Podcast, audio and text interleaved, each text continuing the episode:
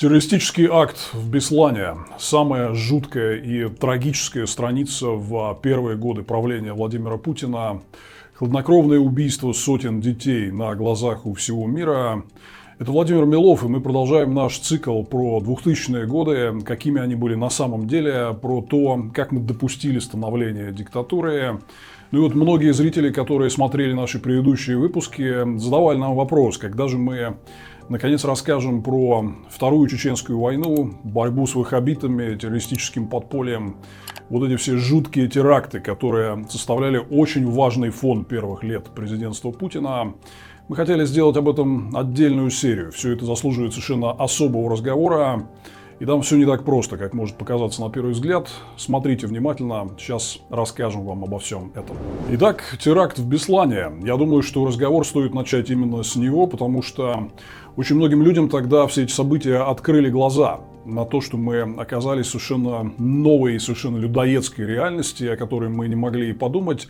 И, кстати говоря, после теракта в Беслане очень сильно упал рейтинг Путина. Многие люди реально возлагали на него и справедливо возлагали ответственность за произошедшее.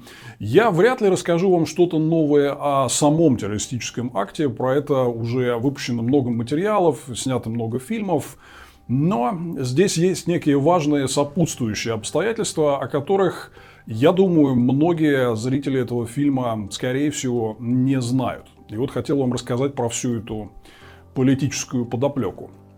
Вы, конечно же, в курсе, что Путин хладнокровно и цинично воспользовался терактом в Беслане для того, чтобы тут же решить свою узкую политическую задачу и отменить во всей стране свободные выборы губернаторов российских регионов. Это хорошо известный факт. Но что менее известно, это то, что вот так просто взять и лишить губернаторов выборности было бы, наверное, сложно, если не невозможно, если бы буквально перед этим не был принят специальный закон, который очень серьезно перераспределил налоговые доходы между центром и регионами России. До принятия этого закона регионы и центр получали примерно поровну налогов, грубо говоря, 50 на 50. Вот после того, как летом 2004 года были приняты соответствующие поправки в Российский бюджетный кодекс, это соотношение резко качнулось в пользу Москвы, в пользу федерального центра который стал получать 65% а, из всех налогов, которые собирались по России. Вот это очень важный эпизод, потому что закон о перераспределении налоговых поступлений между центром и регионами, который открыл дорогу для очень быстрой отмены выборов российских губернаторов, был принят всего за 11 дней до Бесланского теракта 20 августа 2004 года. 13 сентября Путин произносит свою знаменитую речь, где объявляет о том, что выборы губернаторов теперь будут отменены. Между этим происходит террористический акт в Беслане.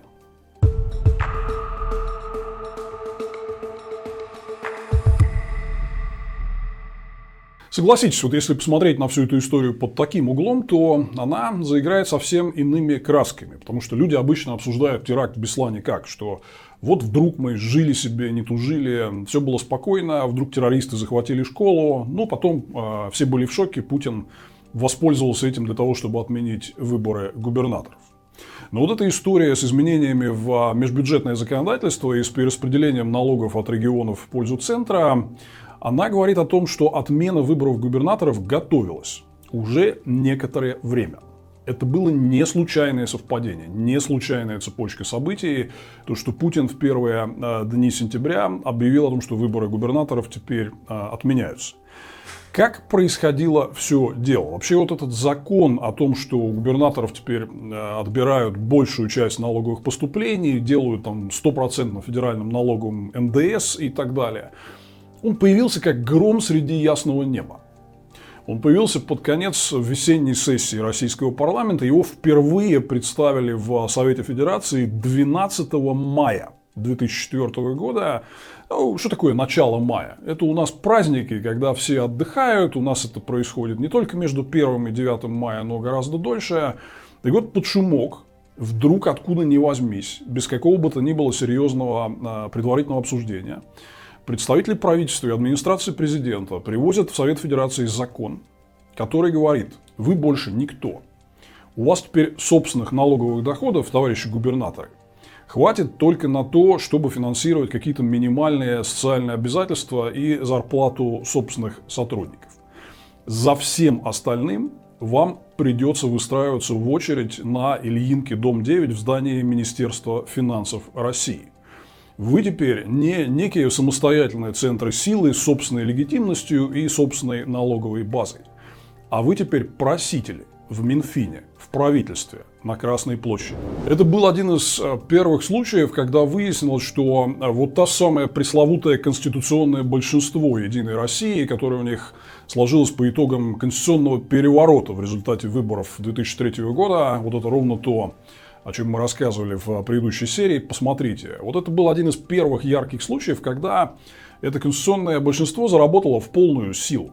Всем, кто чем-то там был недоволен, четко дали понять. Ребят, вся Госдума наша, порядок изменения Совета Федерации мы а, приняли еще несколько лет назад, еще в 2001 году, теперь Совет Федерации тоже наш. Мы можем принять любой закон, оставить регионы без денег а губернаторов без реальных финансовых полномочий.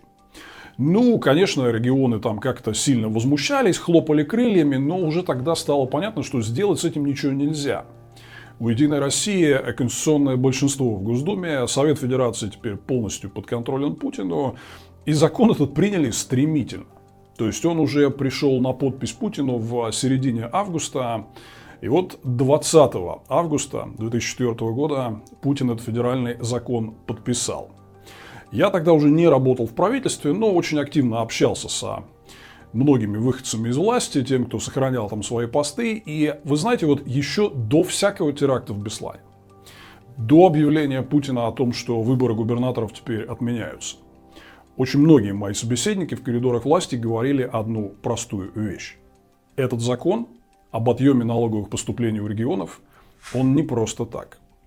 И где-то очень скоро Путин обязательно выступит и предложит сильно сократить политическую власть региональных губернаторов. Но никто даже не мог подумать, что а, Путин сможет вот поступить таким образом в лобовую. Все-таки губернаторы были серьезной силой. И вот, кстати, поэтому он их очень серьезно боялся, потому что в конце 99 года, когда уходил Ельцин, вся драматургия внутриполитического противостояния, она как раз строилась на том, что сильная коалиция региональных губернаторов во главе с Примаковым и Лужковым противостояла администрации президента. Губернаторы такой важный фактор, у них за плечами большие финансовые ресурсы, это своя региональная экономика. И что очень важно, самое важное, собственная легитимность. За них голосовали люди, большое количество жителей соответствующих регионов. Они не какие-то там депутаты Госдумы, они всегда могли сказать Путину, слушай, Путин, мы, конечно, понимаем, что ты всенародно избранный президент, но мы в своем регионе тоже всенародно избранные и хотим тебе сказать, что ты нас завел куда-то не туда. Поэтому мало кто верил, что вот сам по себе этот закон об отъеме налогов у регионов, он сможет вот так вот привести к тому, что Путин одним росчерком пера что-то сделает такое, что у губернаторов просто отнимет сразу весь их политический статус. Для того, чтобы такое Путин смог совершить, нужны были какие-то совершенно экстраординарные обстоятельства. И вот мы здесь к ним подходим. Это как раз та цепочка событий, которая развивалась в конце августа 2004 года но даже непосредственно не в связи с Бесланом, а еще до него. Конец августа ознаменовался целой серией кровавых и очень страшных терактов, масштаба которых, в общем-то, давно в России не было. Все они предшествовали Беслану, но вот ни один из них не смог стать таким щелчком – достаточным поводом для того, чтобы Путин мог выйти с предложением губернаторские выборы отменить. Итак, вот э, давайте еще раз пройдемся по таймлайну. 12 мая 2004 года а, Кремль и правительство вносят в Совет Федерации вот этот закон о том, чтобы у губернаторов отобрать все финансовые ресурсы, отобрать у регионов налоги. После буквально там двух месяцев обсуждения, майские праздники, потом сразу у нас, как в России, традиционно, не приходя в сознание, все это переходит в сезон летних отпусков, конец весенней сессии Госдумы. В Госдуму уже полностью подконтрольно там конституционное большинство у Единой России, и она фактически вот превратилась, как мы тогда иронизировали, в департамент администрации президента по законодательной работе. Губернаторы недовольны, что-то хлопают крыльями, но сделать с этим ничего не могут.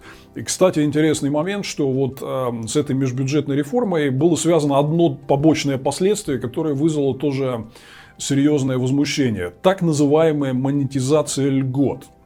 Все дело в том, что в а, течение 90-х и начала нулевых годов вот в регионах существовало очень много разных льгот. Там льготы ветеранам, льготы пенсионерам на проезд в общественном транспорте, льготы по коммуналке для каких-то категорий населения. И ситуация там была следующая, что э, вот какие-то предприятия, там условно транспортные или коммунальные, они эти услуги оказывают, но за льготников им деньги компенсируют вот не сами жители, которые за эти услуги платят, а региональный бюджет. И вот когда у региональных бюджетов эти деньги отняли, они сразу сказали, типа, а из чего мы будем льготы оплачивать? И вот тогда э, Российское Министерство финансов и Кудрин, они сказали, а мы вот вам переведем это в денежную форму, перевели плохо, это не работало, кончилось это все дело тем, что с Э, начала января 2005 года очень многие категории льготников были теперь вынуждены платить за все эти услуги, где раньше они пользовались льготами. Это вызвало большое возмущение в стране, это вызвало протесты. Самое интересное, что это появилось как вот из черного ящика ниоткуда, потому что еще вот во время недавней предвыборной кампании только что, буквально вот за месяцы там закончились э, выборы президента, до этого были выборы Госдумы, никто вообще и не говорил и не заикался, что у нас будет какая-то монетизация льгот, у льготников будут проблемы с а, получением этих услуг по льготным а, тарифам. Как всегда, значит, это выяснилось после выборов. Как помните, в 2018 году это с пенсионной реформой. Ни в одной партийной политической программе монетизация льгот не фигурировала. Она вот взялась как черт из табакерки, но хитрость здесь в том, что она была вот как раз обратной побочной стороной вот этого закона об отъеме налогов у регионов, регионы сказали, у нас типа больше нет денег на финансирование льгот, давайте нам из центра. Началось бадание, все это плохо работало, вот были протесты. Но это так лирическое отступление, которое только вот еще раз э, подчеркивает, насколько стремительно в режиме спецоперации Путин и кремлевская администрация принимали вот этот закон об отъеме финансовой базы у губернаторов. В начале августа закон принимают, 20 августа Путин его подписывает – и уже 24 августа вот нужен был какой-то повод, что-то надо было сделать, чтобы вот обосновать новый серьезный шаг и наступление на политические свободы, отменить губернаторские выборы. 24 августа происходят беспрецедентные страшные теракты, два взрыва пассажирских самолетов, которые вылетели из аэропорта Домодедово. В чем здесь э, такой важный и интересный аспект? том, что длительное время до этого нам говорили, что все, ФСБ взяла ситуацию с чеченскими террористами под контроль, и теперь терактов больше не будет.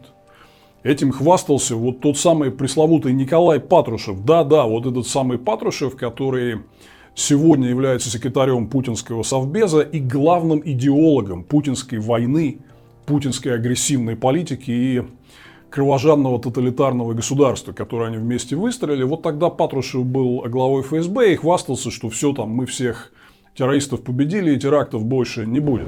И вот что происходит. 24 а, августа вот случились два страшных теракта, взрывы самолетов там, в Домодедово security за взятку, как потом выяснилось, пропустили чеченских террористок с бомбой на борт, которые вот в полете их э, взорвали. И Ответственность за эти теракты потом на себя взял Шамиль Басаев. Буквально через неделю, 31 августа, это за день до Бесланского теракта, происходит еще один кровавый террористический акт в Москве на станции метро Рижская. Тоже одна из смертниц, направляемая Шамилем Басаевым, взорвала бомбу у метро, погибло достаточно много людей. И вот мы тогда думали, ну что-то странное. Началось давно, такого масштаба больших терактов не было. Например, Самолеты никогда вообще не взрывали. Даже во времена вот первой чеченской войны такое, что пробраться на самолет и взорвать его в воздухе, ну вот это считалось э, недопустимым. И там, конечно, все это списывали на какую-то халатность. Там был милиционер, который э, пропустил этих чеченских террористок. Но выглядело это все уже тогда странным. А вот 1 сентября случился террористический акт в Беслане. И вот на что я здесь хотел бы обратить ваше внимание. Мы вот сейчас э, послушаем фрагмент из фильма Юрия Дудя про Беслан, где он беседует с журналисткой «Новой газеты» Еленой Милашиной, которая много занималась этой темой и расследовала ее. Но это, собственно, была очевидная история, которая потом стала известна всем. Что были донесения, были ФСБшные донесения наверх о том, что готовится теракт на Северном Кавказе с захватом школы. Это было известно за довольно длительное время, до того, как вот террористы смогли захватить школу в Беслане. Но никаких мер на эту тему не было предпринято. Правда ли, что военные Ингушетии и Северной Осетии были в курсе, что 1 сентября может случиться нечто? У них были агентурные сводки, что может случиться теракт. Вот ровно про это самое. Это, эти агентурные сводки приходили в Беслан тому же начальнику, и, исполняющего обязанности начальника УБОПа Сохиеву и в, в МВД Осетии. А в 5 часов утра было сообщение а, из Чечни о том, что готовится к, за, к захват школы именно в Беслане. А были а, другие спецсообщения о том, что в самой Осетии а, видели чеченцев а, подозрительных, которые говорили о том, что детей жалко, они ни в чем не виноваты, но что делать. А, до теракта. До теракта. Все было. И все это вот есть. И мы эти вопросы все ставили. Почему? И ставили их заложники в суде, и родственники заложников. Почему все эти вопросы а, остались неотвеченными? Это вот вопрос к следствию.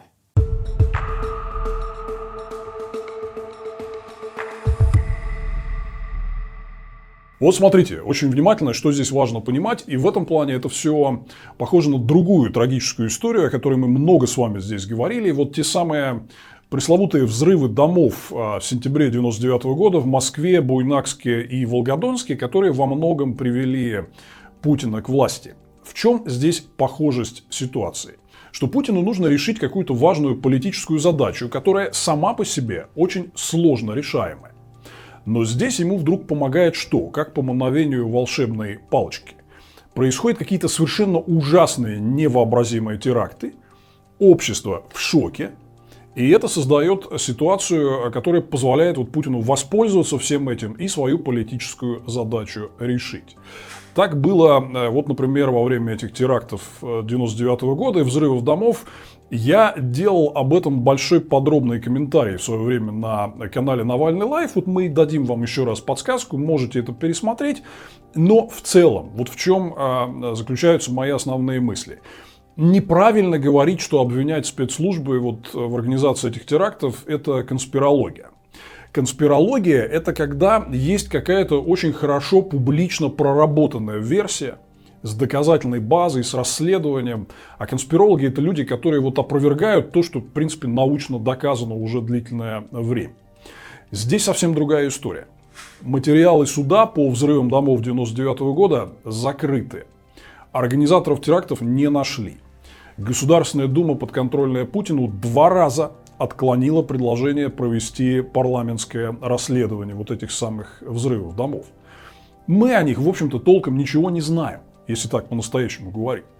При этом версия о причастности спецслужб, она возникла просто сразу же, сразу же, как эти взрывы начались, потому что Путину это очень помогло с рейтингом и сразу дало мандат на начало Второй Чеченской войны.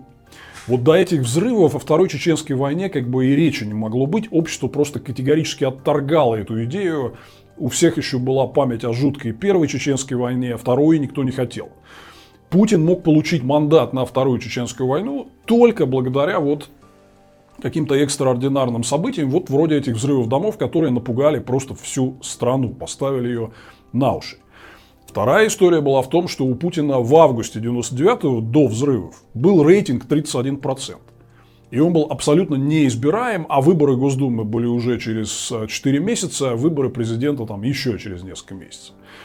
Путина могло спасти и приподнять ему рейтинг только чудо, только что-то экстраординарное.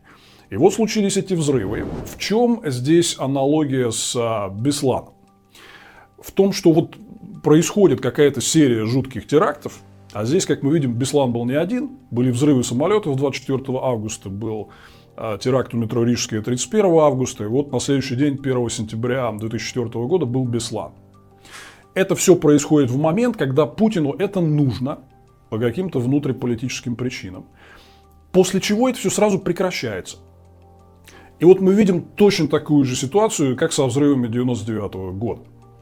Терактов достаточно длительное время не было.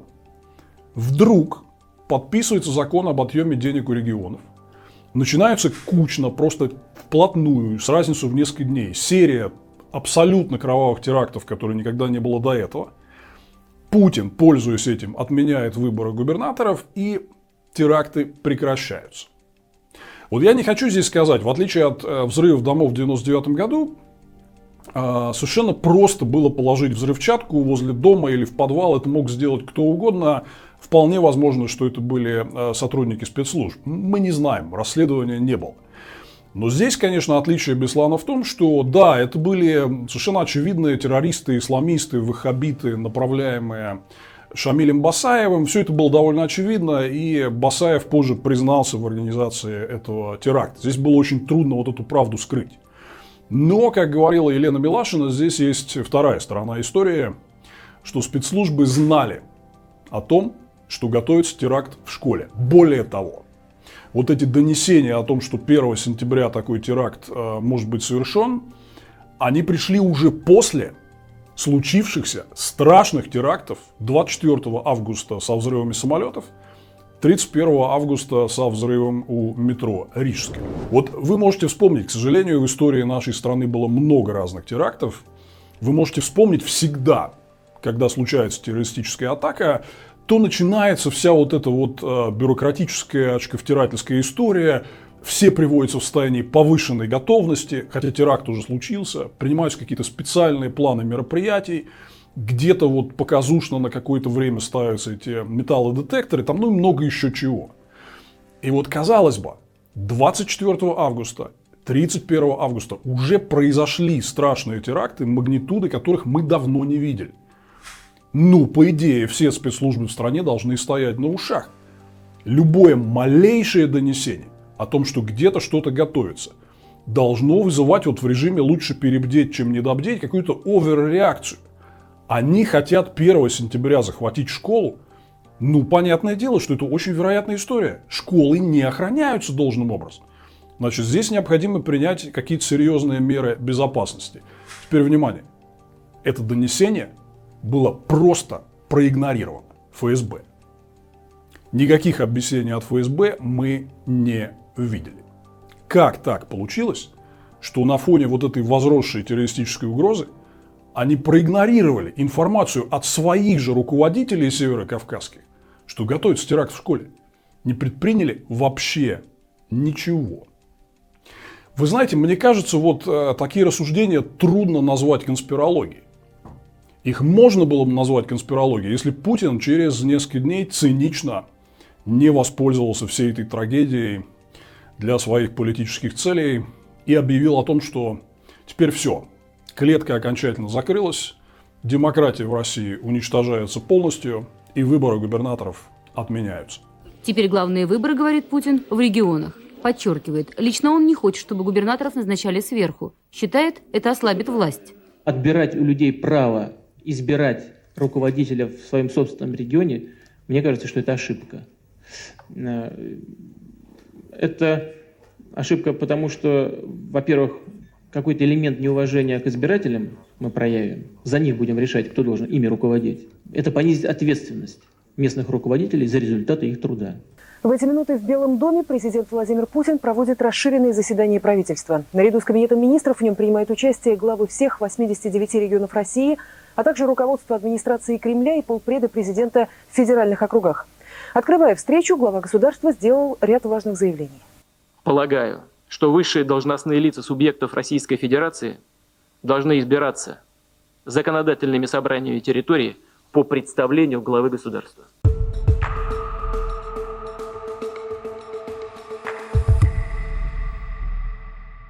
Мы еще вернемся к а, теракту в Беслане и произошедшему за почти два года до него теракту вот в а, театральном центре на Дубровке, где шел мюзикл «Нордост». Но сейчас я хотел сделать небольшое отступление и поговорить вот об этой самой Второй Чеченской войне и э, противостояние Путина с э, исламистскими террористами в Чечне, которое во многом задало вектор отношения к Путину российского общества, мы здесь сделали большую передачу в рамках нашего цикла про 90-е годы, про э, Чеченскую войну 94-96 и это стало одним из самых популярных выпусков на нашем канале. Пересмотрите его и я говорил обо всем этом в резко критическом тоне, потому что с Чечней в 94-м, когда началась первая чеченская, было можно договориться.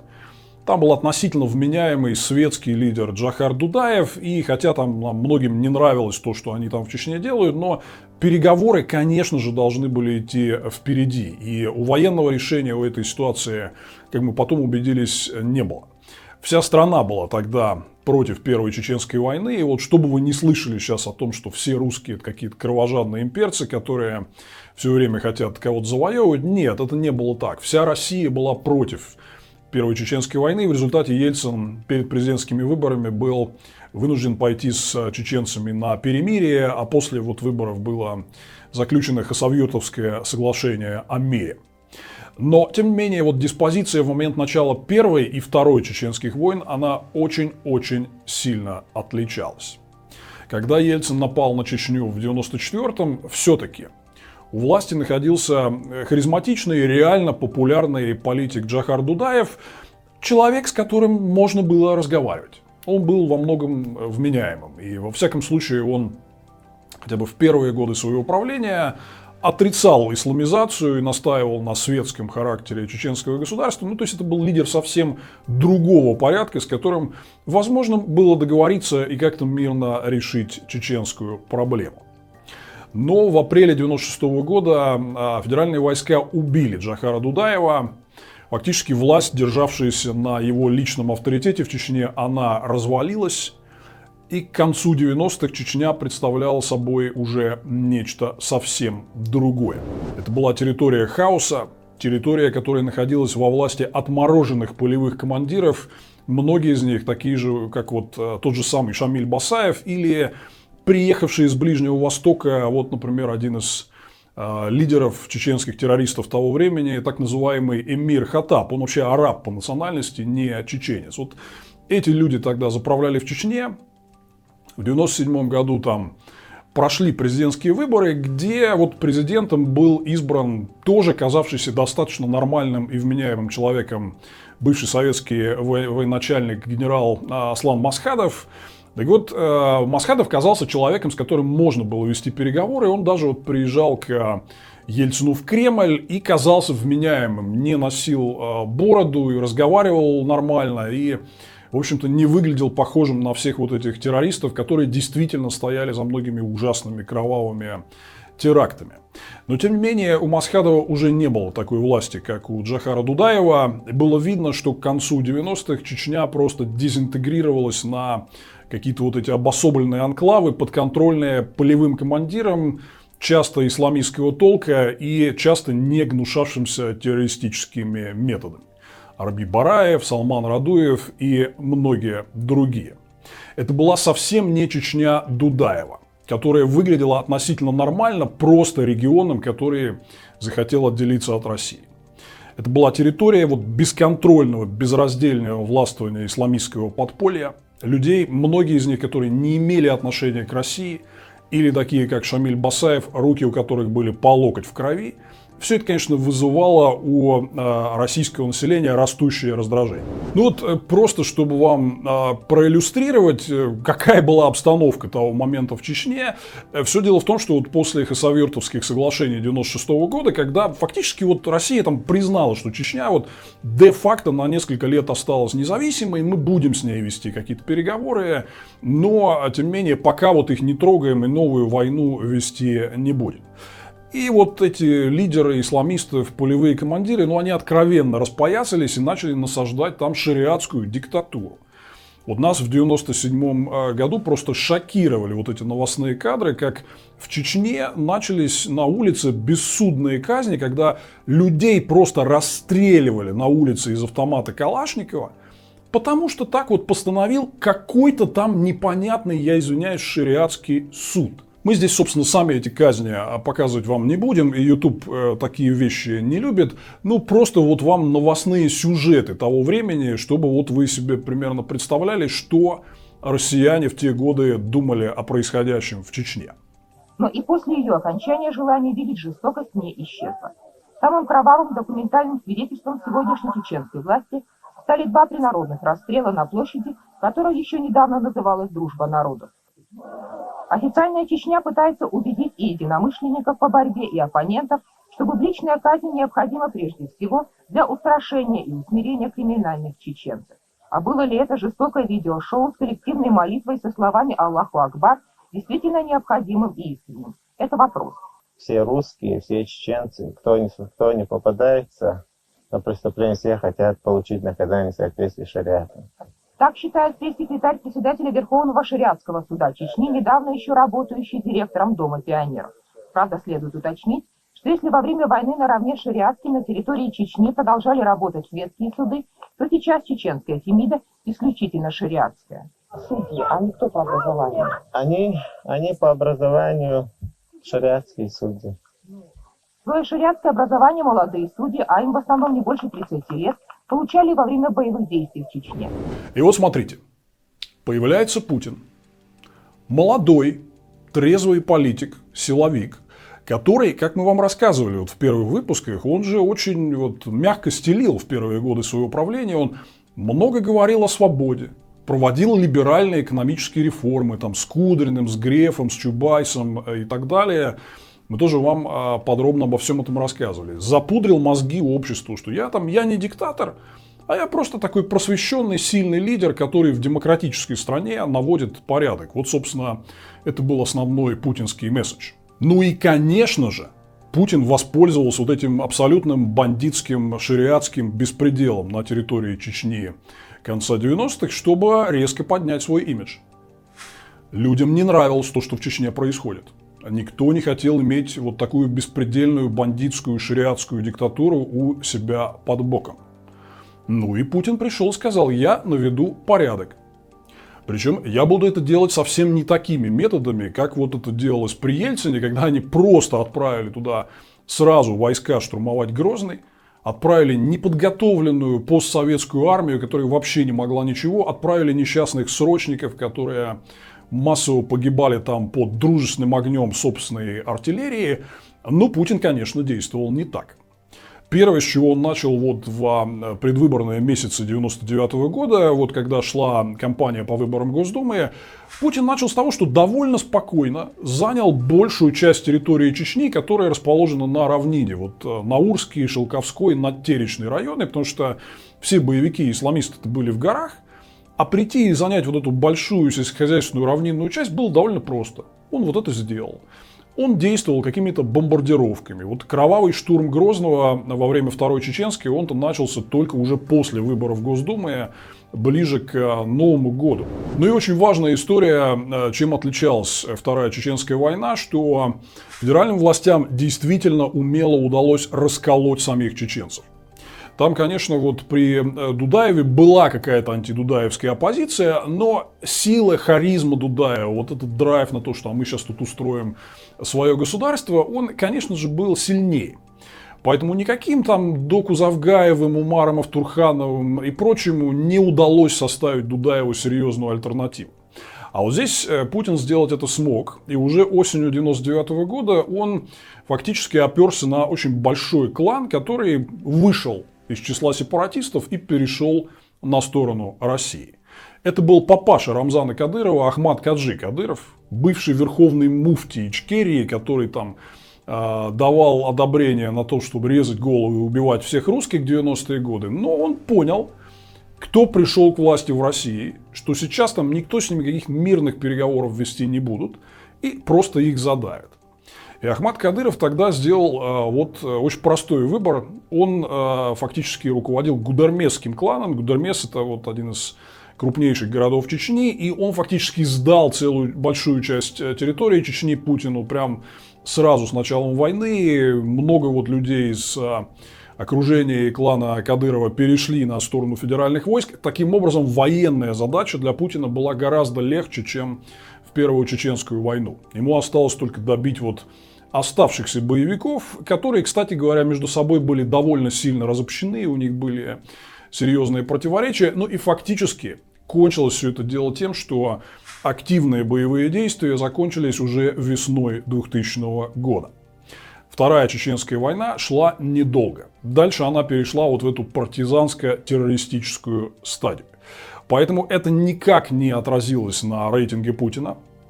Ему удалось военным путем довольно быстро Чечню в целом взять под контроль. Он опирался здесь на предательство и переход на его сторону отца Рамзана Ахмад Хаджи Кадырова. И таким образом все это не только не подорвало популярность Путина, вот как это было, например, с Ельцином, а еще ее и возвысило. К вступлению в должность президента в мае 2000 года у Путина уже была репутация, которая в принципе проблему решил. Закрыл ее военным путем. При этом враг, который ему противостоял, это уже был совсем не харизматичный светский Дудаев. Это были вот эти агрессивные бородатые исламисты-террористы, которых в принципе ненавидел весь мир. Вот просто пара цитат а, из президента Соединенных Штатов Билла Клинтона и британского премьера Тони Блэра, которые говорят, что да, понимают озабоченность России террористической угрозой в Чечне. Да, а, многие международные лидеры осуждали тогда непропорциональное применение силы, бомбежки и жестокость в отношении гражданского населения, которые применяли российская армия, ФСБ и Путин. Но тем не менее, вот и Клинтон и Блэр вам говорят о том, что, в принципе, борьба с террористами и исламистским подпольем в Чечне – это легитимная цель, которую, в общем, в мире тогда признавали. We want Russia to overcome the scourge of terrorism and lawlessness. We believe Russia has not only the right, but the obligation to defend its territorial integrity.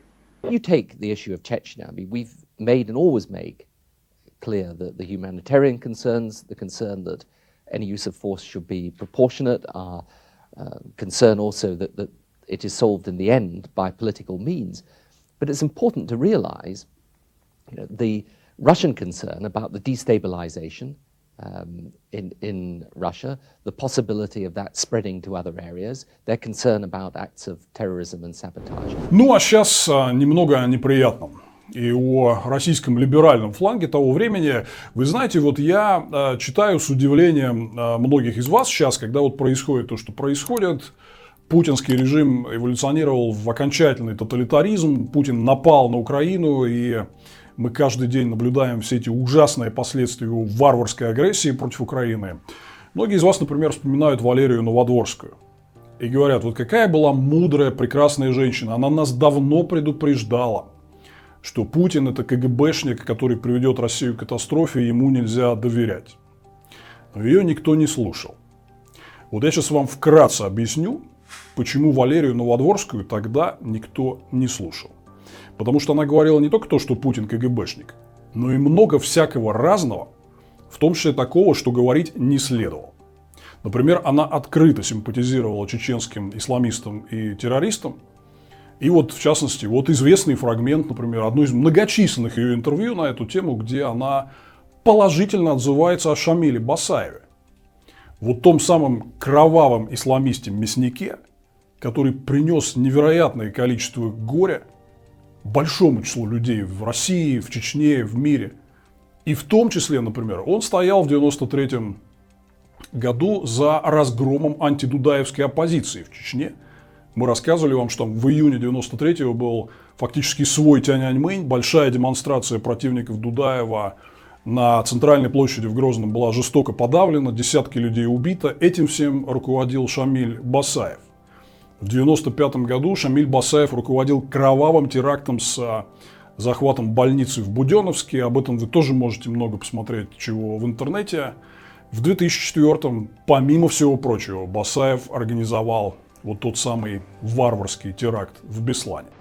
Целью нашей операции Беслане было остановить войну, остановить геноцид чеченского народа и вывести российские оккупационные войска. Что касается Беслана, ты считаешь, что вне зависимости от того, как ты оценивал, скажем, возможности э, этой акции и реакцию Путина, ты считаешь, что можно было взять, э, подвергнуть угрозе жизнь детей и обречь их на сухую голодовку, то есть не давать им пить? У тебя нет ощущения, что ты несешь ответственность за жизнь? Может быть, разделяя ее с Путиным за жизнь. А зачем мне с ним его делить? Ты, наверное, помнишь, как ты меня спросил в Буденовске про слезу одного ребенка. Я тебе сказал, а как на эту чашу одна слезинка одного ребенка, а на это тысячи детей слезинки. Господу миров, что создал нас мусульманами и дал нам свою милость джихад на его прямом пути. Послушайте, что Валерий Новодворский о нем говорит. Шамиль Басаев – это демократ, которого мы неправильно поняли, Запад не поддержал, и его вынудили стать террористом. Вот такой вот victim blaming от Валерии Новодворской. Ну, Шамиль Басаев, согласитесь, не ангел с крылышками. Э, Шамиль Басаев кончил очень плохо. Он кончил бесланом, э, но он был нормальным человеком, мы его сделали террористом.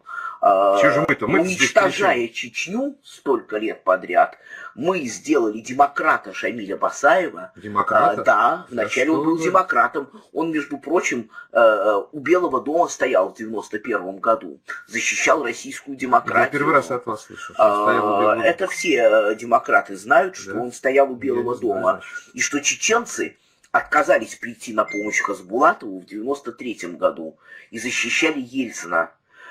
И Шамиль Басаев в своей президентской программе, когда он конкурировал с Масхадовым, выступал как абсолютный западник, предлагал сделать армию по американскому образцу, а как же он так э, избрать американскую модель развития, Шариат. компьютеризировать Чечню, скатился от великого отчаяния Э, видя, что Запад не защищает Чечню, скатился, э, как многие другие схватились на религиозные позиции. И вот мы сделали Чечню вторым Ираном и посадили туда сатрапа Рамзана Кадырова. Э, кого не смогли уничтожить, тех сделали религиозными фанатиками. Вот понимаете, я хочу, чтобы вы очень хорошо прочувствовали антураж того времени. Вот с одной стороны, ненавистное всем вот это чеченское террористическое исламистское подполье, про которое все понятно. Все понятно. С другой стороны, международные лидеры, такие как Клинтон и Блэр, которые говорят, да, нам не нравятся методы России, но мы признаем проблему исламистской террористической угрозы в Чечне. С третьей стороны, молодой, энергичный президент Путин, который мы еще не все знали про него. Хотя я повторю, что я его не поддерживал с самого начала, но тем не менее. Путин выступал с таким достаточно разумным для простого обывателя языком. Я провожу реформы, но при этом я навожу порядок, в частности, решаю проблему с террористами в Чечне. Это пользовалось огромной популярностью позиция Путина по Чечне и то, что он действовал гораздо более хитрыми методами, например, чем Ельцин, не было долгой затяжной войны, нашел там предателей, которые раскололи всю эту Ичкерию, вот переманил к себе Кадырова, все это принесло ему дополнительную популярность. А с другой стороны, вот эти телевизионные либералы, которые говорят, что Шамиль Басаев хороший, что он демократ. И мы его просто не поняли. Вот представьте себе, как обычный россиянин, который не очень погружен в политику, будет в начале нулевых годов реагировать на эту ситуацию. Вот он кого поддержит? Путина или Новодворского? Вот это очень серьезная проблема, и мы много говорили в наших предыдущих выпусках о том, что установление диктатуры в России это было не только следствием сознательного захвата власти со стороны Путина. Это было в том числе следствие неадекватности многих из российских либеральных сил. От таких вот э, системных провластных псевдолибералов типа Альфреда Коха до людей типа Валерии Новодворской, которые говорили все это. И это вот россияне слушали и за демократов и либералов не голосовали. А шли голосовать за партию Путина, который обещал наведение порядка в Чечне. Вот это очень важно понимать. Э, Путин всегда пользовался вот этим имиджем борца с чеченскими террористами для того, чтобы укрепить собственную власть. Это ему была такая очень сильная подача. Ну и повторю, что его противники в этом плане Шамиль Басаев, Амир Хаттаб, Салман Радуев, Арби Бараев и так далее. Это не были какие-то приятные люди, которые делали что-то хорошее, которые вызывали много симпатий у кого бы то ни было. Нет. Их все ненавидели. И вот эта путинская повестка наведения порядка путем борьбы с этими отвратительными чеченскими террористами, это было все очень популярно. Это сильно способствовало его популярности и в итоге захвату власти. Мы будем преследовать террористов везде. В аэропорту, в аэропорту. Значит, вы уж меня извините, в туалете поймаем и, и, и в сортире их замочим, в конце концов. Все, вопрос закрыт окончательно.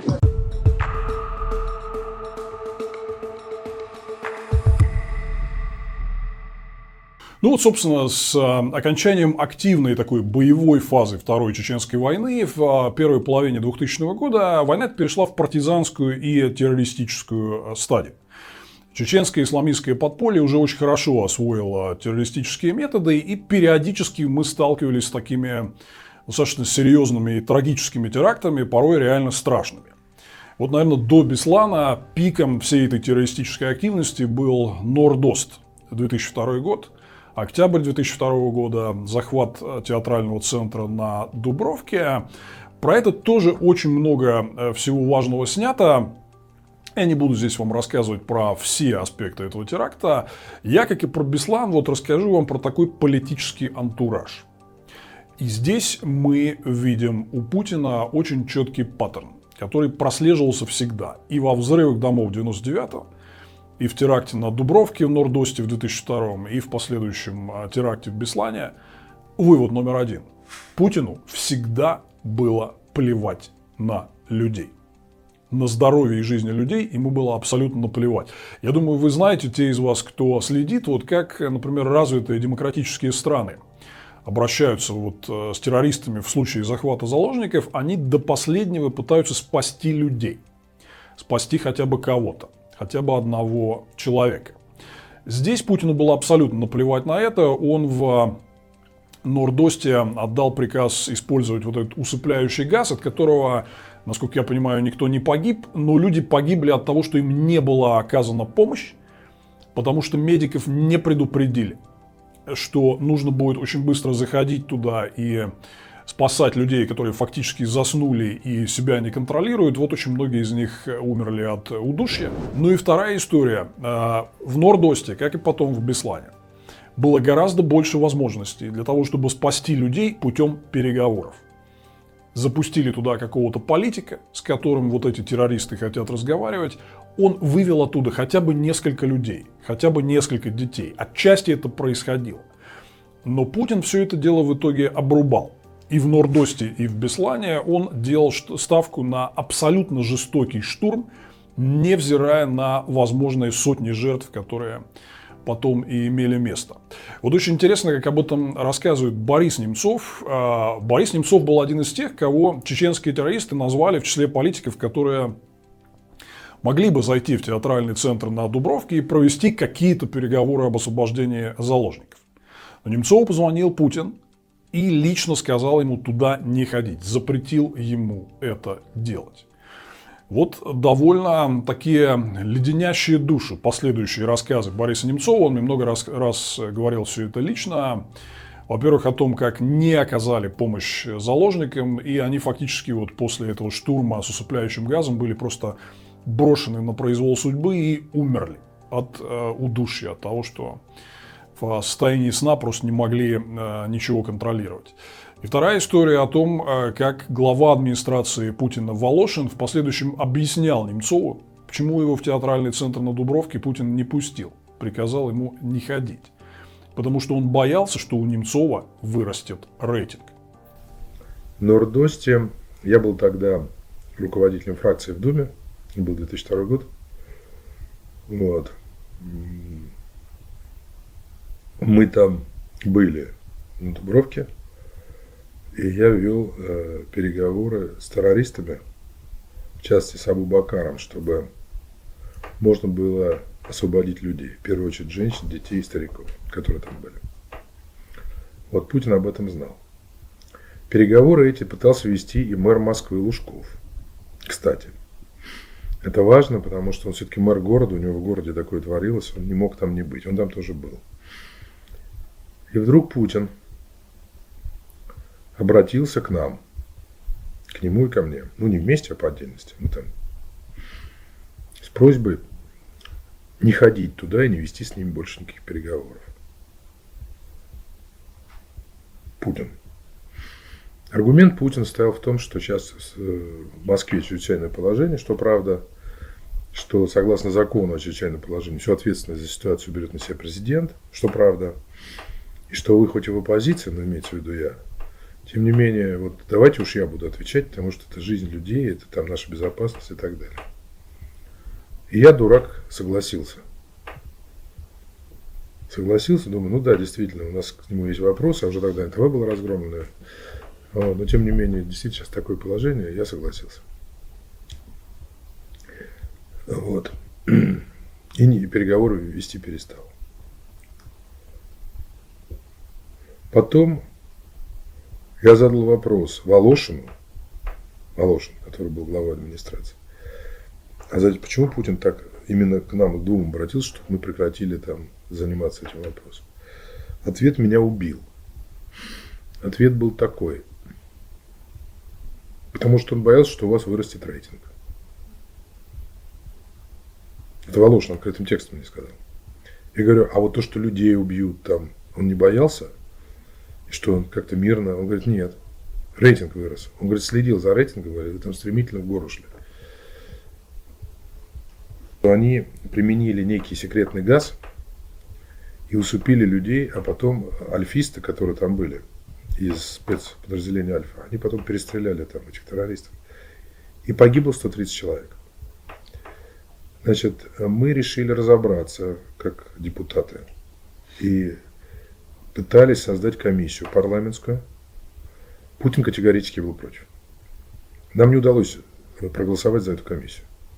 Тогда мы создали фракционную комиссию, которую я и возглавил. И в рамках работы этой комиссии мы узнали фантастические вещи. Ну, например, газ был не опасный. Газ был снотворный. Люди заснули, они не отравились. Но они заснули очень глубоким сном, как бывает после сильного снотворного. И этих спящих людей просто неправильно эвакуировали. Их несли на спине. Их должны были нести лицом к земле, а их несли спиной к земле. И складывали штабелями друг на друга, на спину. И у них, у всех диагноз смерти – асфиксия. То есть они задохнулись, у них языки попали в гортань, как у утопленников. И они задохнулись, они не умерли от отравления. И антидоты им там давали, не давали, не имело значения. Они, они умерли от неправильной эвакуации, то есть их неправильно эвакуировали. Вот это открытие, которое мы сделали, страшное, навело меня на мысль, что Путин наплевать был на этих людей. Я пришел к Путину и говорю, вот понимаете, эти люди могли быть спасены. Мы обязаны э, возбудить уголовное дело по факту преступной халатности тех, кто их спасал, и наказать их. Он говорит, зачем? Я говорю, ну как зачем? Чтобы в следующий раз не повторилось. Он говорит, ну мы же этих людей не вернем, они уже умерли. Я даже с тобой согласен, что это возможное отравление. Точнее, не отравление, а асфиксия. Но мы их вернуть не можем. Зачем будоражить будем? Текст такой. Я понял, что человеком нельзя ничего иметь. Ему все равно. После этого случился Беслан, кстати. Мы много раз говорили с а, Борисом Немцовым обо всех этих событиях. И, конечно, чем Немцов вообще выделялся вот из а, всей плеяды российских государственных деятелей 90-х и начала нулевых, э, в том, что он всегда думал о людях. Он всегда думал о людях. Невзирая на какие-то карьерные проблемы, которые могли быть с этим связаны, он в 96-м принес Ельцину миллион подписей за прекращение войны в Чечне. И Ельцин, конечно, был этим недоволен, но Немцов рискнул своей репутацией, потому что он считал самым главным своей стратегической задачей остановить кровопролитие. У Путина, как вот мы видели по всем этим терактам, не было никакой стратегической задачи думать о людях. Он думал только о своей личной выгоде. Кстати, я хочу сказать, что э, вот по итогам э, теракта в Нордосте Путин еще дальше воспользовался вот э, всем этим для того, чтобы укрепить свою власть и свой контроль над прессой. А теракт в Нордосте стал поводом для новой волны нападок на телеканал НТВ, который вел репортажи о происходящем. Вот его обвинили в том, что он раскрыл террористам там детали начинающегося штурма. И канал НТВ после захвата в 2001 году оставался еще таким условно свободным. Там можно было услышать острую критику власти. Но после теракта в Нордосте Путин воспользовался всем этим делом для того, чтобы НТВ окончательно прикрыть. Вот в начале 2003 года оттуда был уволен гендиректор Борис Йордан, и э, таким образом все это э, начало окончательно вставать под контроль команды из «Газпром Медиа». Кстати говоря, такой важный интересный момент, что основные апологеты какой-то сохраняющейся свободы слова на телеканале НТВ Леонид Парфенов и Савик Шустер, вот ведущий программы «Свобода слова» с Савиком Шустером, они были уволены уже в 2004 году, буквально за несколько месяцев до теракта в Беслане. Про теракт в Нордосте у меня нет каких-то собственных версий произошедшего. Это были очевидные, понятные чеченские террористы, например, Мовсар Бараев, лидер террористов, которые захватили театральный центр на Дубровке. Это был племянник Арби Бараева, одного из известных лидеров чеченских террористов. Понятно, что Басаев за этим всем стоял. То есть вот к этому не было никаких вопросов. Хотя там тоже э, вот здесь важный момент, что, как и в случае со взрывами домов 99 э, года, Путин засекретил расследование. Публичного расследования по э, Нордосту не было. Всем в закрытом режиме занималась московская прокуратура. И там была какая-то информация, что некоторых из террористов за несколько месяцев до теракта ловила ФСБ – но почему-то вот в итоге они э, оказались на свободе. Хотя вот здесь по Нордосту у меня меньше всего каких-то подозрений, потому что все-таки это была такая очевидная банда понятных чеченских террористов, которые вот захватили просто плохо охраняемый театральный центр в Москве. Но хотя есть одно но. Я когда готовил вот этот цикл, начал вспоминать все события, связанные с этим мюзиклом. Я вспомнил такую ситуацию, что после этого теракта мне несколько довольно высокопоставленных людей сказали, что они в своей служебной почте, ну им рассказал об этом их секретариат, нашли приглашение именно на этот мюзикл, именно в этот вечер в театральный центр на Дубровке. Я знаю несколько таких случаев, когда эти приглашения приходили в безымянном конверте. Не было понятно от кого. Два билета – такому-то, такому-то, непонятно от кого, приходите на мюзикл. Это был а, не единичный случай, и я, к сожалению, лично знаю людей, таких вот менеджеров и чиновников а, среднего звена, с которыми мы тогда работали по реформам и были хорошо знакомые, у которых оказались там родственники и были в числе заложников. Я знаю этих людей. Я не хочу это комментировать подробно и Давайте не будем э, ворошить их память об этой э, ужасной трагедии, но тем не менее такое было. Еще одна интересная история, которая, ну, не знаю, может быть просто совпадением, но это вот факт.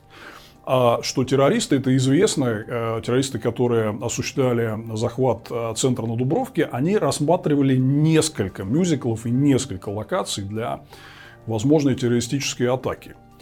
Одной из таких локаций был Московский дворец молодежи МДМ, на Фрунзенской, где шел другой мюзикл «42-я улица». Так вот, в тот же вечер, когда случился теракт на Дубровке, мюзикл «42-я улица» на Фрунзенской набережной посещал Борис Ельцин, первый президент России. Он был там с супругой.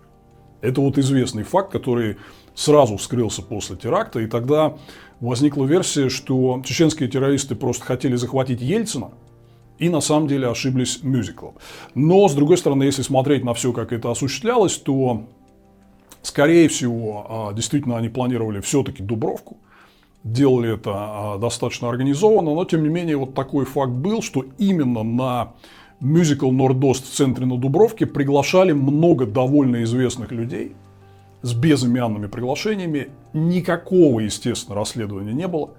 как потом вот об этом а, писала новая газета, все ограничилось, как и в случае вот с терактами 99 года, все ограничилось закрытым расследованием московской прокуратуры. Были попытки, тот же самый депутат Юрий Щекочихин, которого позже, в 2003 году, убьют при неизвестных обстоятельствах, он добивался и создания публичной парламентской комиссии по а, расследованию терактов и взрывов домов 99 года. Щекочихин ставил вопрос и о а, парламентской комиссии по расследованию терактов в Нордосте. Подконтрольная Путину Госдума все это дело отклонила, и Щекочихина через несколько месяцев убили. Знаете, вот у нас сегодня вышел в газете материал, который, конечно, между собой мы считаем сенсационным, принципиальным, важнейшим для понимания процесса. Ну, о том, что один из террористов, э, бывший в Нортосте, ушел и сейчас работает в администрации президента Путина. Для нас это, ну, как, ну, ну э, важнейшее событие, потому что действительно тогда все в другом свете. Да? И я писала эту заметку, ну, я просто болела. Я как, знаете, куда бы опустилась в туалет, в эту дырку с говном. Сказал, что вот мы сейчас опубликуем, ну, должно что-то произойти. Ну, ну, в том смысле, что ну, общество должно понимать. А что он практике туда привел? Да, да. И ушел. Или как? Вы думаете, вот сегодня понедельник. Mm. Куда? Номер Когда? вышел рано утром. Ну, вот сейчас середина дня. Да никому ничего не надо. Мы там все страдали. А это был просто подконтрольный теракт.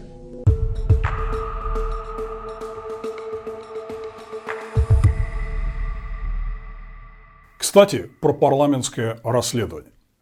Это супер важно, потому что вот это а, показывает, как в свободном обществе все-таки по-другому оценили бы вот все эти обстоятельства страшных терактов, которые э, происходили при Путине. Вот я уже сказал о том, что взрывы домов 99 года и э, теракт в Нордосте, там не было э, открытого и в том числе парламентского расследования. Госдума все это дело отклонила, а следствия, которые проводили силовые структуры, были закрыты. Мы ничего там толком о том, что происходило, не знаем. Но После терактов в Беслане вот люди были все настолько потрясены этим делом, что так просто там вот прям было не отвертеться. И все-таки, несмотря на то, что парламент э, был уже под контролем Путину, но после Беслана все-таки создали комиссию по расследованию теракта, парламентскую комиссию, так называемую комиссию Торшина, которую возглавлял вот известный деятель, а, выходец из организованных преступных группировок Торшин, который, кстати, бывший начальник Марии Бутиной. Ну, про него много еще чего есть интересного, почитайте. Вот он возглавлял эту комиссию Совета Федерации по расследованию теракта в Беслане. И вы знаете, вот как бы сама по себе эта комиссия, понятно, что она полностью контролировалась. И какие-то ее выводы там, ну, они в принципе все совпадали с официальной версией. Она вроде как была нужна просто для того, чтобы поставить там резиновую печать. Что как вот администрация президента и ФСБ говорят, значит так, так все и было. Да? Но даже в такой ситуации, когда возникает а, парламентская комиссия, то выясняется, что все не так просто и есть другие точки зрения. Например, вот по э, парламентской комиссии Торшина было особое мнение депутата Госдумы от партии Родина Юрия Савельева, который прямо не согласился с этим докладом об Беслане, о том, что все было так просто, террористы устроили взрывы и так далее. И прямо сказал, это власти, это ФСБ, это силовые структуры начали штурм школы с применением танков и огнеметов, в результате чего погибли дети. Вот понимаете, в чем важность парламентского расследования? Даже если его результаты удается повернуть в какое-то нужное автократу русло, но когда есть какая-то парламентская комиссия и все-таки какое-то обсуждение, то нечто вылезает наружу, как это было с особым мнением Юрия Савельева. И, кстати говоря, свое расследование проводила тогда специально созданная комиссия парламента Северной Осетии. Понятное дело, что в этой республике такая невероятная трагедия вызвала вообще просто взрывную волну возмущения. И там тоже далеко не все совпадало с федеральным расследованием комиссии Торшина и ФСБ. И многое говорило о том, что власти нам не все про теракт в Беслане рассказывают. Вот в этом плане очень важно понимать, что парламентское расследование – это ключевой инструмент, когда вы выявляете какие-то вот версии, которые не бьются с тем, что ФСБ вам хочет рассказать. И вот э, когда вам кто-то говорит, что там участие спецслужб в взрывах домов в 99 году, например, это конспирология, то вы ему всегда отвечаете, а где открытые материалы дела можно почитать, а где парламентское расследование? Нету, ну о чем тогда разговор?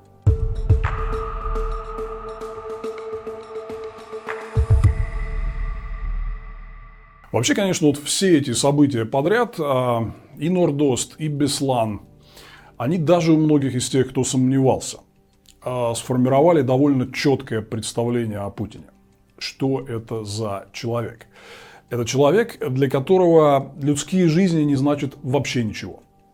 Он решает только какую-то свою политическую задачу. Заснули и задохнулись заложники в Нордосте из-за неизвестного газа. Погибли дети под огнем танков и огнеметов в Беслане. Путину все равно. Он решает свои политические задачи. Это первое. Второе. По итогам всех этих терактов стало ясно, что Путин готов этими вещами цинично пользоваться. Не выйти к людям и сказать, слушайте, ну вот такая история, вот не смогли, упустили мы этих террористов. Мы сделаем все, чтобы это открыто расследовать. Мы прикладываем все силы, которые можно, чтобы спасти людей. Нет, он не делал это. Он ничего открыто не расследовал. Он не спасал людей. Но он каждый раз цинично пользовался всем этим для каких-то своих вот э, политических конъюнктурных нужд. В 99-м он воспользовался взрывами домов для того, чтобы поднять себе рейтинг, получить мандат на э, Вторую Чеченскую войну, сформировать пропутинское большинство в Госдуме и на волне вот этой борьбы с терроризмом легко избраться президентом. Теракт в Нордосте 2002 года он использовал для того, чтобы принизить и втоптать в грязь э, целый ряд либеральных политиков, таких как Немцов. Я уверен, что у Немцова сильно бы вырос рейтинг, если бы вот он пошел туда и поговорил с террористами и спас э, заложников. Но вот это тоже было частью операции Путина по уничтожению и скатыванию на периферию либеральных сил. Путин воспользовался Нордостом для того, чтобы еще дальше разгромить остатки свободы слова на телеканале НТВ. Ну и, конечно же, история с Бесланом и отменой выборов губернаторов – это до сих пор, до сих пор остается самым постыдным пятном в истории всей вот этой современной российской политической номенклатуры. Они должны были плюнуть ему в лицо прямо там на месте, когда Путин зачитывал вот это свое обращение – что да, тут, вы знаете, у нас погибло много детей, поэтому я у вас забираю остатки власти, которые до сих пор мне не принадлежат.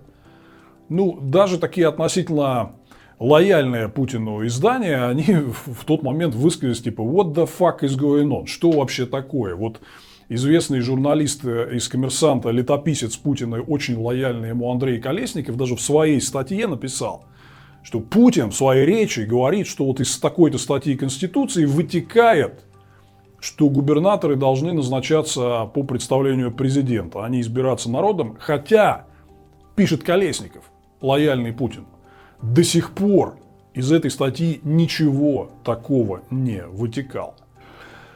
Ну и абсолютно, конечно, позорную роль во всем этом сыграл Валерий Зорькин, который буквально недавно вновь возглавил Конституционный суд. Вот в 2003 году мы вам об этом рассказывали. Зорькин это вообще супер трагическая фигура в российской истории. Он сотворил очень-очень много зла. На руках Валерия Зорькина очень-очень много крови и трагедий нашего российского народа. Если бы не его позиция, то, возможно, не было бы стрельбы а, в противостоянии между Ельцином и Верховным Советом в 1993 году. Зорькин вместо того, чтобы стать арбитром, фактически стал на одну из сторон конфликта. Помогал противникам Ельцина устроить мятеж. Зорькин в последующем оправдывал все кровавые злодеяния Путина, оправдывал поправки в Конституцию 2020 года, которые, как мы теперь понимаем, проложили Путину вот дорогу ко всевластию. Теперь-то понятно, что Путин в 2020 году устроил поправки, чтобы снять для себя вопрос переизбираемости окончательно снять вопрос каких-то преемников и иметь развязанные руки, чтобы напасть на Украину. Таким образом, Валерий Зорькин фактически соучастник военных преступлений и кровавой агрессии против Украины. И что он сделал после теракта в Беслане? Он быстренько проштамповал постановление Конституционного суда о том, что все нормально. Мы не видим здесь никаких проблем, и Конституционный суд считает, что да, если президент хочет губернаторов назначать, а не избирать, значит это все нормально. Здесь, э, конечно, вся подлость ситуации заключалась в том, что в 1996 году Конституционный суд уже выносил решение по вопросу выборности губернаторов. Наша идиотская конституция, к сожалению, не дает четкого ответа на этот вопрос. Избираются губернаторы или назначаются. Так вот, в 1996 году Конституционный суд, который для этого-то и создан, чтобы оттрактовать раз и навсегда положение Конституции, которое до конца непонятно, он очень четко сказал, губернаторы должны избираться напрямую населением. Но Валерий Зорькин и теперь уже полностью послушный и подконтрольный Путину а, Конституционный суд в новой версии, он это решение отменил. Хотя, в принципе, таких полномочий у Конституционного суда нет и не может быть. Он сказал, что теперь ситуация изменилась, и губернаторов нельзя больше выбирать, а надо назначать, потому что, внимание, там была совершенно фантастическая фраза. Вот как юристы обосновали свое решение что есть уже юридический документ, решение Конституционного суда, что губернаторы должны избираться и точка. А как это поменять? Вот что право нам говорит? А вот право устами Валерия Зорькина и его позорных, постыдных коллег из Конституционного суда сказал нам, что можно отменить выборность, потому что, видите ли, это цитата, изменился социально-исторический контекст. Это я цитирую вот фразу из этого постановления Конституционного суда. Ну, можно было быть большими проститутками, презревшими и наплевавшими вообще само понятие права, чем Зоркин и его коллеги, судьи Конституционного суда. Там, кстати, были тоже особые мнения, которые прямо вот на все это дело им и указывали, что, ребятки, вы обосновываете отмену выборов губернаторов не правовой категорией, каким-то, мать его, социально-историческим контекстом. Что это вообще такое?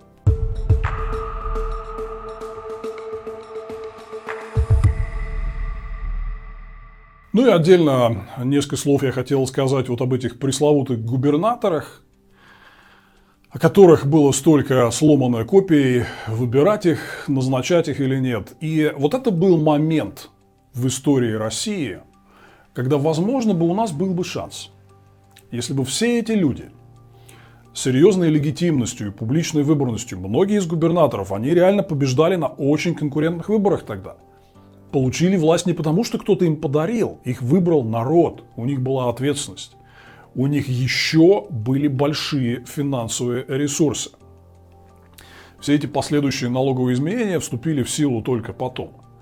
Они видели, что за тварь Путин, что он за жестокий человек с полным пренебрежением к нашему народу. Вот в тот момент российские губернаторы, которые многим казались такими невероятными тяжеловесами, Россель там всякий, Крес и прочее, они могли бы выступить и сказать, нет, Владимир Владимирович, ты вот не путай свою личную шерсть с государственной, не приплетай кровавому жестокому теракту, за который ты несешь ответ.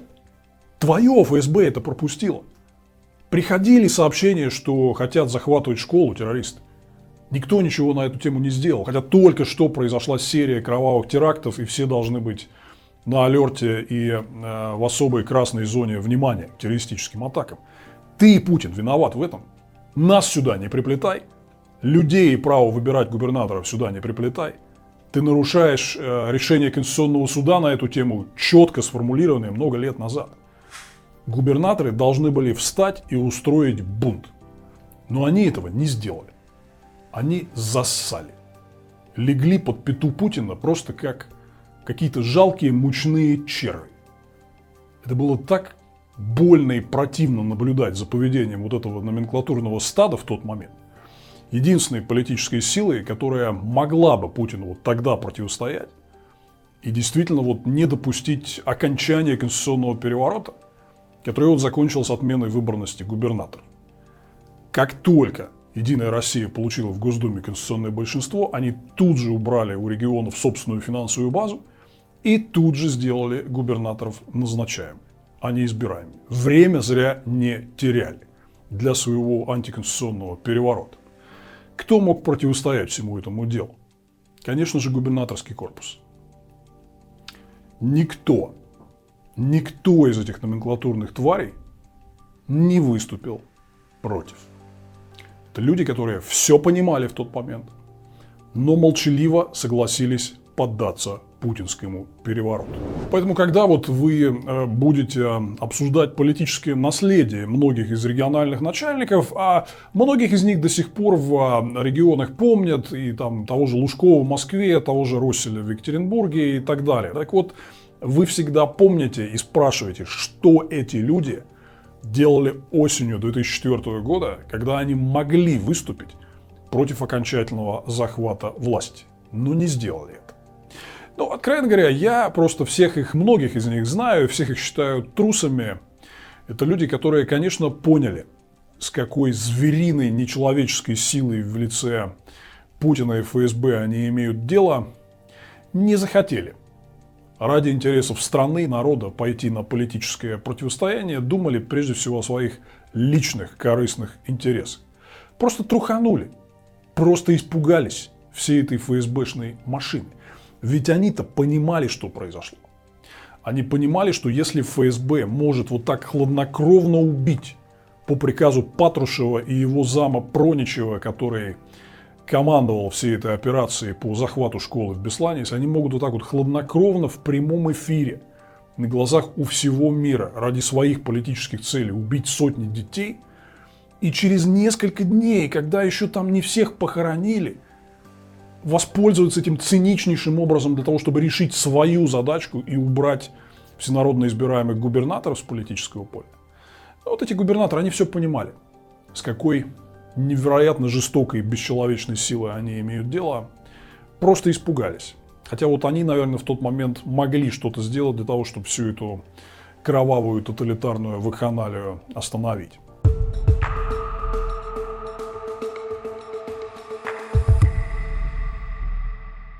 Ну и вот э, дни, недели, месяцы после теракта в Беслане, вы знаете, это, наверное, первый момент был, когда наше общество начало просыпаться от спячки.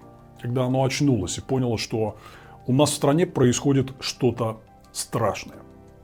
Что наша политическая ситуация – это такая вот битва чужого против хищника. С одной стороны, эти кровавые, безжалостные чеченские террористы – с другой стороны, не менее кровавые, безжалостные ФСБшники, которые, во-первых, могли это все допустить, во-вторых, жестоко и цинично стреляли по детям из танков и огнеметов, в-третьих, жестоко и цинично и немедленно воспользовались этой трагедией и подождали бы хотя бы чуть-чуть, да. Но они воспользовались этой трагедией в своих политических целях, чтобы окончательно отменить последние институты демократии. Это все люди видели об этом говорили. Говорили достаточно громко и везде. У Путина после событий в Беслане очень сильно упал рейтинг. Кстати говоря, это накладывалось в том числе на вот ту пресловутую монетизацию льгот, которая тогда вот многие думали, что она была не связана с этими событиями, а я вот вам объяснил, что все это звенья одной гребаной цепи. Отмена независимой финансовой налоговой базы у губернаторов, отмена выборов – и теракт в Беслане, который просто пропустили, чтобы дать этому случиться и создать себе повод. Теперь понятно, что все это дело было связано. Но из-за Беслана и, конечно, из-за монетизации льгот у Путина сильно упал рейтинг. Ему пришлось долго его потом, несколько лет отращивать до предыдущих рекордных значений. Он это успешно сделал к вот выборам 2007-2008 годов, когда в России уже была просто совсем окончательно оформлена диктатура если до этого кто-то чего-то не понял. Бесланская трагедия, конечно, отрезвила нас и открыла многим людям глаза. Тогда мы оглянулись вокруг и увидели, что мы пропустили вообще все. Пропустили полный захват власти беспрецедентно циничными и жестокими людьми. К сожалению, было уже поздно. Во многом было поздно. Как я уже вам рассказывал, конституционный переворот к этому моменту был завершен. Суды, парламент, независимое телевидение, госкорпорации. Вот после выборов 2003 года конституционное большинство у «Единой России» и как вишенка на всем этом адском авторитарном торте, это вот отмена выборов губернаторов, которая, я думаю, была бы невозможна. Не случись такая трагедия, трагедия такого масштаба, как Бесланский теракт, которым чекисты не только нагло воспользовались, но и они его специально пропустили. Было очевидно, что они не могли просто так пойти на то, чтобы отменить губернаторские выборы.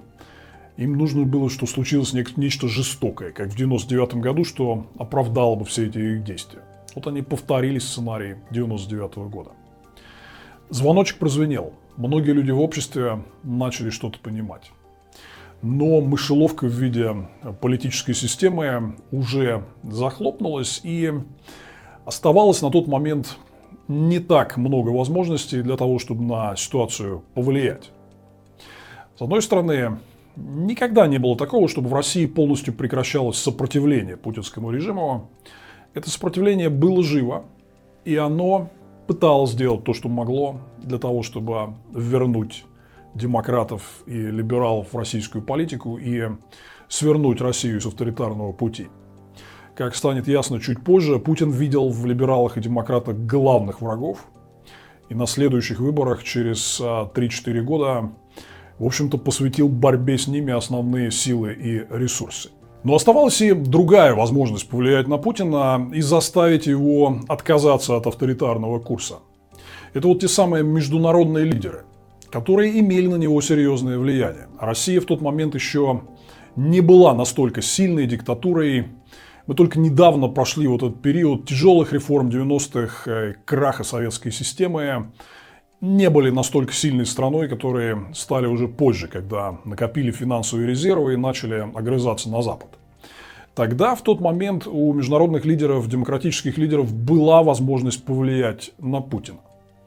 Очень интересный вопрос, почему они этого не сделали.